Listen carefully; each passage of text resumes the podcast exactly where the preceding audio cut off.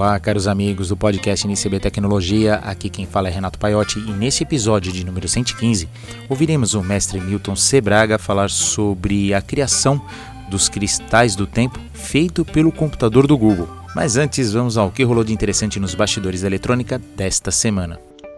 Visite a Mauser, site com busca diferenciada.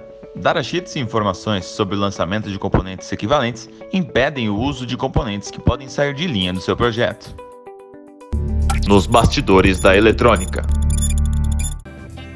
Um dos produtos que bateu aqui na porta do instituto essa semana veio da Kemet.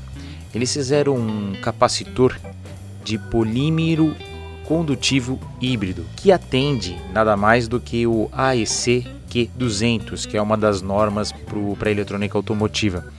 Qual a sacada desse capacitor? Vamos aos dados aqui.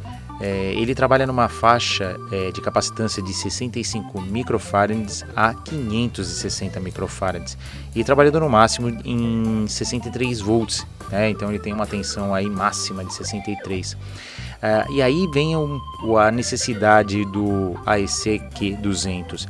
Ele trabalha numa na faixa de temperatura que vai do menos 55 ao mais 135 graus. Então é justamente para você colocar lá perto de motor e ambiente extremamente hostil. Ele é SMD é, e ele tem uma, um tamanho bem reduzido para o trabalho que ele faz. Só para vocês terem uma ideia, ele trabalhou mais de duas mil horas, ele, ele funcionou por mais de duas mil horas trabalhando acima de 135 graus. Então aí vale a pena dar uma olhada no datasheet, dar uma olhada também, a gente já fica de olho nesses componentes da área automotiva, principalmente quando o assunto é reparação. E para completar um pouco mais os dados deste capacitor da Kemet, ele tem um pico de corrente máximo de 2.9 amperes e ele aguenta uma pancada de 30 Gs. Então, para placas de circuito de segurança em automóveis, por exemplo, vamos falar quase uma caixa preta, é interessante ter um componente que não estatele, que se estraçalhe numa batida, por exemplo. Então, como sempre, links aqui na descrição deste podcast. E o segundo brinquedo que surgiu aqui veio da Texas, é o LDC 3114. É, provavelmente você já ouviu falar dos ADCs ou os DACs da Texas, que é o conversor analógico para digital e o digital para analógico. Mas você já ouviu falar do IDC, ou seja, conversor de indutância para digital. A Texas ela fez esse ICI, onde você pega uh, a indutância que ele recebe nos seus pinos e converte para digital. Uh, esse, esse sistema não é novo, a gente tem aí mesas digitalizadoras, temos aí HMIs que utilizam esse recurso já há um bom tempo. Mas a grande sacada aqui, o que nos chamou a atenção, foi que tá tudo num CI. Então você não precisa, por exemplo, desenvolver é, todo um sistema, todo um filtro para desenvolver um, um, produto, por exemplo, que vá trabalhar na indutância.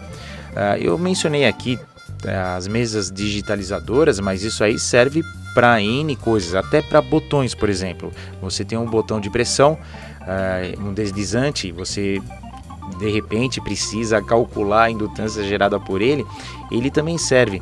O legal deste é, novo componente da Texas é que ele é programável, então você pode é, separar um botão por exemplo, e na hora que você pressiona esse botão, a programação nele muda.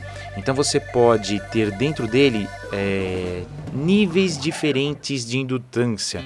Então você programa ah, vamos supor, o usuário A, o usuário B, eles têm é, diferenças é, em seu campo, por exemplo. Então você pode fazer essa configuração para que você possa ter um ajuste fino. Eu dei o usuário como exemplo, mas isso pode ser para qualquer máquina industrial, né? de repente que trabalhe com indutância. Então você consegue é, configurar, ou seja, pré-configurar níveis diferentes para diversos tipos de aplicação. Uh, o datasheet tem 60 páginas devido à quantidade de pequenos ajustes. É, são vários gráficos que você precisa entender uh, como é que funciona a indutância para converter esse, essa indutância que ele recebe em digital.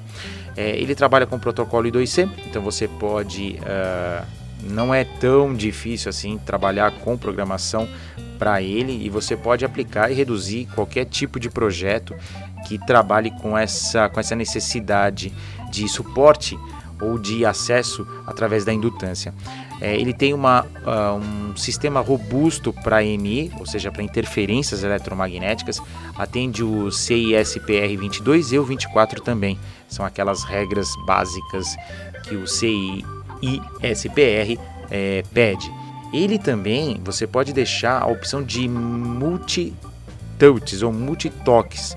Então você não fica preso só, ah não, somente a indutância de um determinado ponto da tela. Uh, não, ele também recebe, ele consegue analisar é, mais de um ponto de toque. Então você pode ter vários dedos ou várias peças ou qualquer outro que necessite de trabalhar com esse sistema.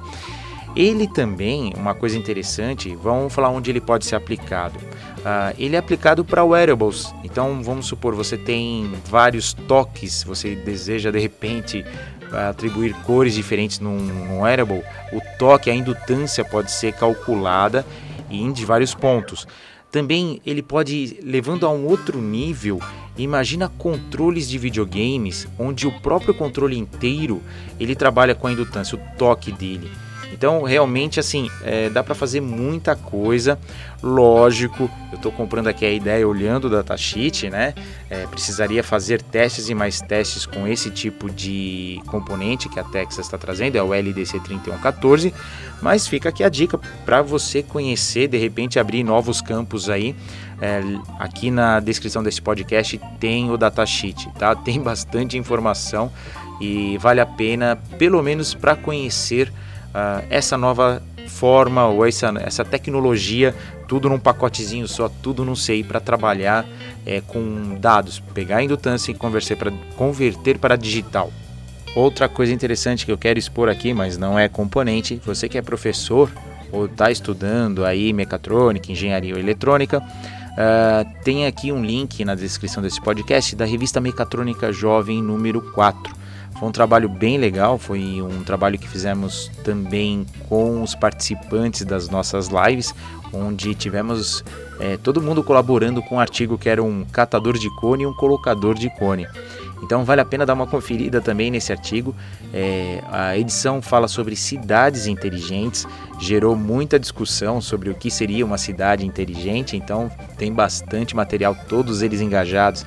Vale a pena para passar aí ao ler é, para que os futuros engenheiros possam é, construir cidades cada vez mais inteligentes. Links aqui na descrição.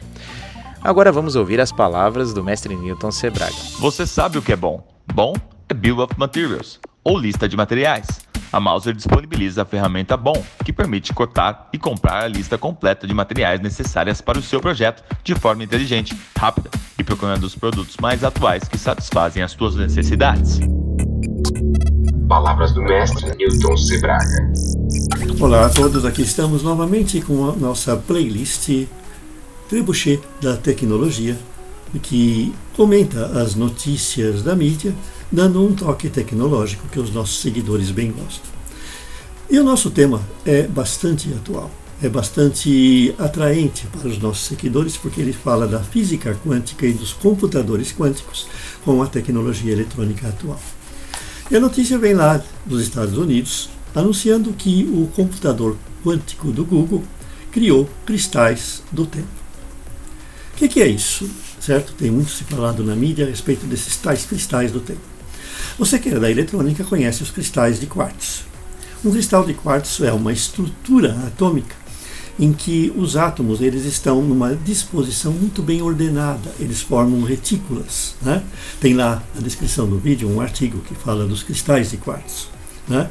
Então ele é uma estrutura espacial organizada. É uma estrutura espacial que mantém uma ordem ao longo do espaço. Mas existe agora uma possibilidade interessante que a física quântica nos mostra que é possível que você pode manter, manter, manter uma ordem de partículas, não no espaço, mas no tempo.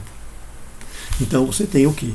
Um cristal que a gente poderia chamar, mas um cristal do tempo. Né? Então o Google conseguiu fazer isso né, através de experimentos quânticos, criando um cristal em que as suas partes, as suas partículas, elas oscilam mantendo uma ordem que varia no tempo. Então elas se organizam e desorganizam, organizam e se desorganizam, seguindo ciclos temporais. E elas fazem isso de uma forma extremamente constante e precisa. O que quer dizer isso? Vocês sabem que um cristal de quartzo pode gerar uma frequência quando estimulado, porque os cristais, porque as partículas vão vibrar sempre na mesma frequência. Então são os elementos que nos circuitos eletrônicos determinam o chamado clock, o ritmo de funcionamento. Você tem um no seu celular, tem um no seu computador. Então isso significa que você pode usar um cristal para obter sinais de frequências precisas. Né? Vai ser possível, então, você tendo uma estrutura que mude ao longo do tempo, o tempo quântico, também ter, talvez futuramente, componentes quânticos que sejam capazes de gerar sinais de frequências fixas. Mas qual é a vantagem de tudo isso? Segundo os pesquisadores, a grande vantagem do cristal quântico, do cristal do tempo, em relação ao cristal comum do espaço, como chamados de cristais espaciais, né? é que você não precisa de excitação.